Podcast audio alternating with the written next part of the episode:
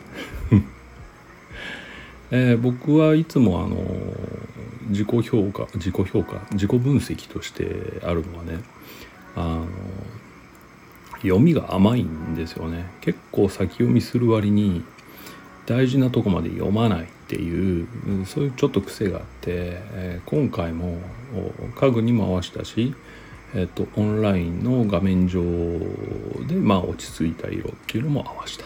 あところが部屋に運び込むものと合わないっていう現実に直面するというね、えまあ大体自分らしい展開かなと思いますね、うん、非常に残念だし、えー、自分らしいです。はい。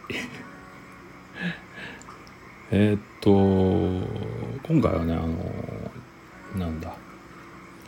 えっとフローリ床もねちょっとあのはめ込みのフローリングを頼んでそれをまあはめたんですけど自分で。これがねめちゃめちゃ大変であの途中でっていうかまあやり始めて早々にこれは失敗したなと思ったぐらいです。大変だしやっぱりこう何て言うのかな。素人ではうまくいかないんだなって 思いましたね。うん。別にケチケチろうと思って自分でやってるっていうよりは自分の部屋は自分でやりたいなと思ってやそれをしたんですよね。でもあの本当にね難しいです。はい。うん。うん。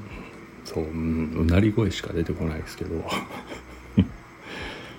とりあえずそのね仕事はできるまあ基本僕自分の部屋といってもそのそもそもマンションでねサービスルームみたいな部屋なのね。だから物置なんですよ。で昔僕物置みたいな閉鎖的な空間がすごい好きで。だからそこに入った。でずっと使ってるっていう感じはするんだけど。うん。そもそもねそういう意味もあってその何て言うの？真四角じゃないんですよね。長方形ではないんですよ部屋が。があのカクカクといろんなとこに角が出てて非常に敷きづらいそのはめ込みの床みたいなのがね。だからカットを何回もしなくちゃいけないしっていうこともあった。これもまあ読みが甘かったなとは思いますけどね。うん。まあしょうがないです。はい。まあ僕らしいということでまとめれば平和なのでね。それでいいと思うけどもう二度とあの自分で床ははめません。これは断言します。えー、当然だけど、まあ、自分で床をはめる瞬間なんてもう多分二度と来ないんだけどこの先、うん、まあでもはめません。はい。もうやってもらいますプロにね、うん、まあそんなこともあってちょっと今日はねとりあえず落ち着いたんで、えー、ノイジーで、えー、床が大変なことになってますけど落ち着いて雑談をしていますっていうことです。はい。えー、っと次ねちょっと,、うんと、ここのところを立て続けに映画を。映画をっていうかまあ映画は好きでねあのこれも以前から言ってるかもしれないけどあの映画友達っていうのがいましてね、うん、数人ね。で結構定期的に集まって見たい映画の話とこれから見たい映画の話というのを意見交換したりするっていうことをやってるんですよね。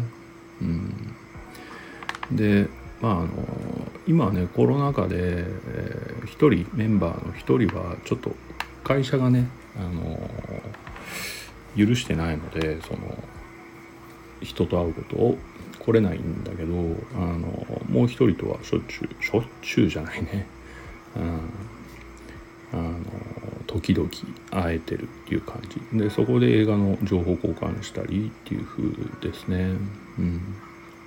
うん、で僕はこれも何度か言ったけどラグビーが好きでスポーツ、うん、ラグビーも見るわけですよ。だから映画とラグビーね。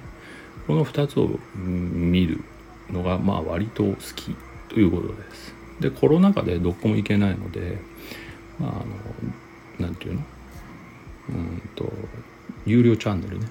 あれの契約をしてるわけだけどまあここのところですね。あのラグビーでえ、っとちょっと皆さん聞いてる皆さんは全然わかんないと思うんだけどラグビー海外ラグビーなんだけどね。海外ラグビーの権利ってえっと各サブスクの、まあ、チャンネルが取り合ってるわけですよ。うんまあ盛り上がってるからねラグビーが。でこれまでは J スポーツっていうねあのところがまあ割とたくさん撮ってたんだけど今ですねワウワウがすごい反撃しててあのワウワウがですね結構南半球のラグビーを取ってっちゃってるんですよねだから国内ラグビーが J スポーツ。で、えー、南半球のあの要はニュージーランドオーストラリア南アフリカ、えー、アルゼンチン。この4カ国対抗戦みたいなのあとフィジーとかトンガとかサモアとかも入れてね。その権利を持ってっちゃってるんですよねワウワウが。で僕は今まで J スポーツだけで両方見えてたんだけど南半球ラグビーを持っていかれるとですねこれラグビーの中で一番面白いんですよ見てて。クリエイティブで、うん、アーティスティックでね。だからどうしても見たいわけですね。なのでもうそれでその一つネーションズカップが始まったのでもうどうしようもなくワウワウに入ったんですよこの前。うん。ね。でこれでもう全試合放映となっていたのでよしと思ったら、えー、コロナでですね、えー、試合が続々と中止や延期になっているというね、えー、ここも僕らしいですよね。さっきの部屋の話じゃないけど、えどこで何をやるかまでは調べるんだけどえー、コロナ禍でどうなるかって十分知ってるはずなのにそこはやるって感じに思っちゃってるっていうね。それ世界中が困ってるんだからやるわけないですよね。でもまあ契約をしてしまったということがあるところがですねワウワウってめっちゃ映画やるんですよ、まあ、昔から知ってたけどね。その友達はワウワウに入ってるからすごい魅力的な映画をですねいつも見て話してくるんですね。うん。で僕の入ってるやつ入ってるってえっと Amazon プライムか。Amazon プライムとそれまで Netflix に入ってたんだけどどうしてもカバーしきれない映画っていうのがねワウワウやってるんですよね。でも今回あのラグビーのおかげで入りましたのでねまあこんなにたくさんやってるかと。それからオンデマンドって言ってね見逃した人の配信もあるからパソコンとかで見れるわけですね。そうするとねめちゃめちゃ見れるんですよ。すごい幸せ。っていうことで今ですねちょっと映画見たかった映画とかね、えー、ちょっと集中的に今見てる夜とか、うん、でねあの今日一つ話をしようと思うんだけどうんと映画ね、えー、パブリック。まあ現代がパブリックですね。で放題がパブリック図書館の奇跡っていう映画なんです、うん、まあ僕は本も図書館もすごく好きだったのでまあそれ題だけでもねちょっと惹かれるところですが実は主役のエミリオ・エステベスっていう子がいるんですね。でエミリオ・エステベスってこの作品の主役であり監督もやってるっていうことなんです。で彼は僕の好きなですねマーティン・シーンっていう俳優さんがいるんですけどマーティン・シーンの息子さんなんですよね。うん、でそのエミリオ・スティブスって若い頃はちょっとアイドルチックな扱いでそういう映画を結構出てたと思うんだけどさあここのところねめちゃめちゃいいんですよ。あの親父さんに似てきたし目の感じとかもで監督もやり始めてなかなかこれがねいい作品を撮るんですよね。うんでえっとこれは言ったかな「あの The Way」現代では「The Way」っていう映画があるんですけれど、えっと「星の旅人たち」ですね邦が邦題はね。うん、これエミリオ・ステベスが監督で、えっとお父さんであるマーティン・シーンが主役なんですよ。これが僕ものすごく好きな映画で何度も見ちゃうんだけど、うん、でえー、っとそれ以来かな僕がああエミリオ・エステベスまた監督したんだっていうことで知ったあこの図書館の奇跡。でこれがですねワウワウに上がってたんですよねオンデマンドに。これはもう見るしかないでしょうということで、えー、今回ですねこの「図書館の奇跡」という映画を見ました。うん。まあ映画単体としてどうこうっていう話は置いておいてやっぱりねお父さんにすごい似てきていい味出してるなっていうのがまず一つ。うん。それからねめちゃめちゃいいシーンが一箇所あってちょっとね僕はジーンって熱くなる感じ。うん。泣くっていうよりね体が熱くなる感じのシーンがあってえっとまあこれはちょっと前の映画だからネタバレしてもいいかな。ネタバレ嫌だったらちょっと飛ばしてくださいね。あのまあ図書館員の役をやってるんで本のことすごく知ってるんですけど彼がある場面でねあのある作者の有名な作者のえっと有名な本の一部を朗読する場面があるんですよ。うん、ねでそれってあの本が好きとか文学に長けてるとかまあそういう人は分かるわけです。何を読んでるか。でもそういうのに全く興味ない人にしたら何を言ってるの？この人。突然。おかしくなったの？みたいな感じに見えるのね。でねこの聞いてる人たちの対比がすごく明確に現れるんですよね。知ってる人と知らない人。でもねめちゃめちゃ美しいことを言ってるわけです。文章としては。力強くて強い意味のことを言っている。だから伝わる人には伝わるんですよ。その何が言いたいかが。あのシーンはね僕なんだろう。ねいつも思うのはその知識って、うん、力だよなってずっと思うんだけどもう本当にこれこそ知識は力だなって思った瞬間でしたね。もう超良かった。うん。ね。うん。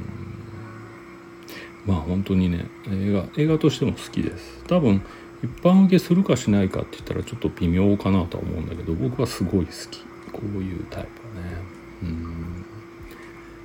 そうだな。まあそういうですね「図書館の奇跡」という映画を見てのちょっと体が熱くなったという話をしました。まあ、とにかく昔はね本ばっかり読んでたんだけどあのもう最近目が追いついていかないので読まないわけじゃないんだけどもうあのそれこそその仕事の本ねあの勉強というか資料的な学術本かそういうものは、まあ、読まざるを得ないので読んでるんだけどもうそれで目がしんどくなっちゃうので本当今は映画が多いですねうん。はい。そう思います。ということでね、えー、もしワウワウに入ってる人いたらあの図書館の奇跡オンデマンドに入ってますので ぜひ。はい。え、っとあとはねうんそうだな。まあちょっとねこの前お客さんと話してた時にその正しいってつまんないよねっていう話になったんですよね。これはお客さんの方クライアントさんの方が、まあ、僕に言ってきたんですけどまあその何？悩みで来てるんじゃなくて話したくて来た人が言ってたんですよね。正しいってほんとつまんないよねって。みんな同じ動きするしみんなそれをやれば満足するしっていう。なんかすごい機械的で深みがない正しさには深みがないよねみたいな話をされた時にね。うん僕もその何て言うのかな。まあ正しさについて考えてたっていうよりはみんなが同じものを求めていくみたいな動きはすごい昔から嫌でやっぱり自分だけは外れようみたいな気持ちがすごく強かった人間なんですよね。だからどの時代も学校時代振り返ると僕は大体集団から外れて行動してたし社会に出てからもうほんと協調性なかったなと 思いますね。うーんとまあ最初にやった仕事はね僕はもう本当以前言ったかもしれないけど社長が大好きだったのですっごいねあの楽しくて楽しくて仕方ないっていう珍しい時間を送りましたがもう前職は本当協調性なかったな。はい。ね。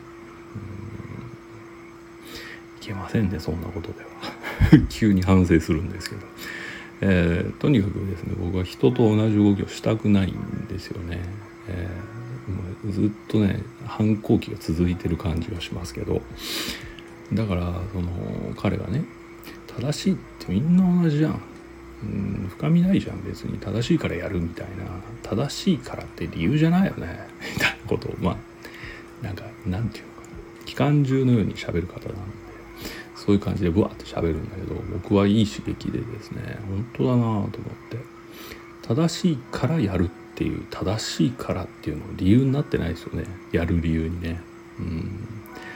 やっぱり自分だったらどう正しいのか。何が正しいのかまではやっぱり知りたいなと思うしそれは正しいのかも語りたい、うん。まあ、一般に言うとそういうの面倒くさいやつって言われるんですけどね。うん。とにかく正しいってつまんないっていうのはとってもまあ分かる見方ですよね物事のね。うん。そして僕はそれを聞いて、えー、みんなと同じことはしたくないという意味では強調する すごくはいうんかといってね目立ちたいかっていうと目立ちたいわけじゃないんですよね。なんだろうね。うん。なんかうんやっぱり自分っていうのを明確に把握していたいんだと思うんのかな。うん。目指したいのかなもしかして。もう自己顕示欲かなこれ、うん、なんか喋ってたらよく分からなくなってきたんですけどね、うん、そんなに自己顕示欲強くないと思うんですけどあの今はね、うん、でも今でもみんなと同じ動きはしたくないなと思っちゃうな。まあ独立したのもそれだし多分ね。うん。なんていうの？そのまあ一応一人でやって個人事業主としてその自分の仕事を大きくしたいとも思わないし ずっと一人でやっていきたいなと思うし、うん、かといって孤独は嫌なんでなんか会う人とはずっとねつながっていたいなとか思うし、うん、まあとにかくですね人と同じは嫌だっていう話。をしたしました。はい。めちゃめちゃ何て言うの？面倒な人ですよね。こうやって喋ってるとね、うん、まあ仕方ないです。こういう人間なのでね、うん、あとね僕ずっと気になってる話をするとですね前言ったかな？前の雑談でも言ったかな？僕セミが気になっててほらずっと雨だったじゃないですか。でもうこのね地上に出て1週間泣き続けてみたいなことが地上に出る瞬間に雨が始まったセミたちはどうしたんだろうっていうのがすごい気になってるんですよね。っていうのはと昨日あたりから天気良いじゃないですか。セミの声が聞こえないんですよ。うん。なんかあ待ってましたみたいになるかなと思ってたのに聞こえないのね。それがねすごい大丈夫かなって。うん。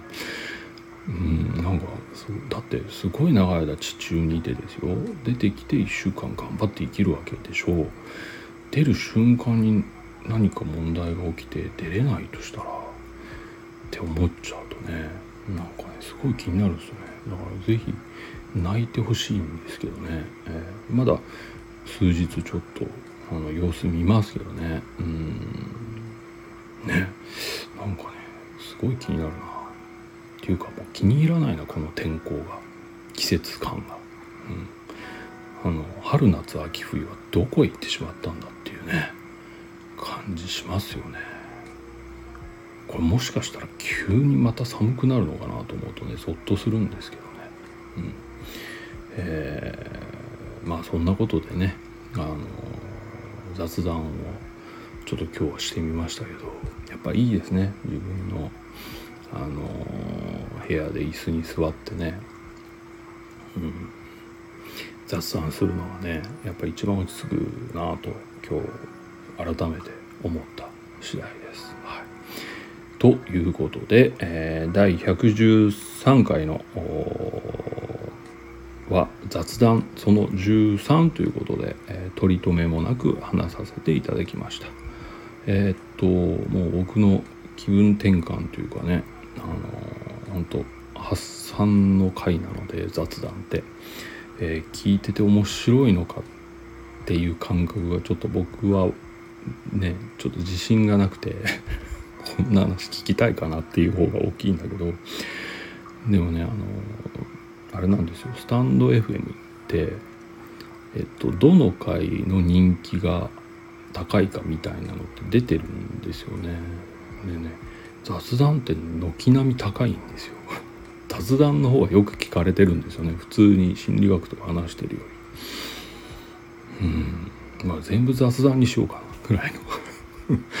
えー、不思議ですねこういうのもね、ということでね、えー、今日は雑談をさせていただきましたここまで聞いていただいてどうもありがとうございますまた明日、えー、お会いする時間までお元気でお過ごしくださいそして今日もお疲れ様でした。ではおやすみなさい。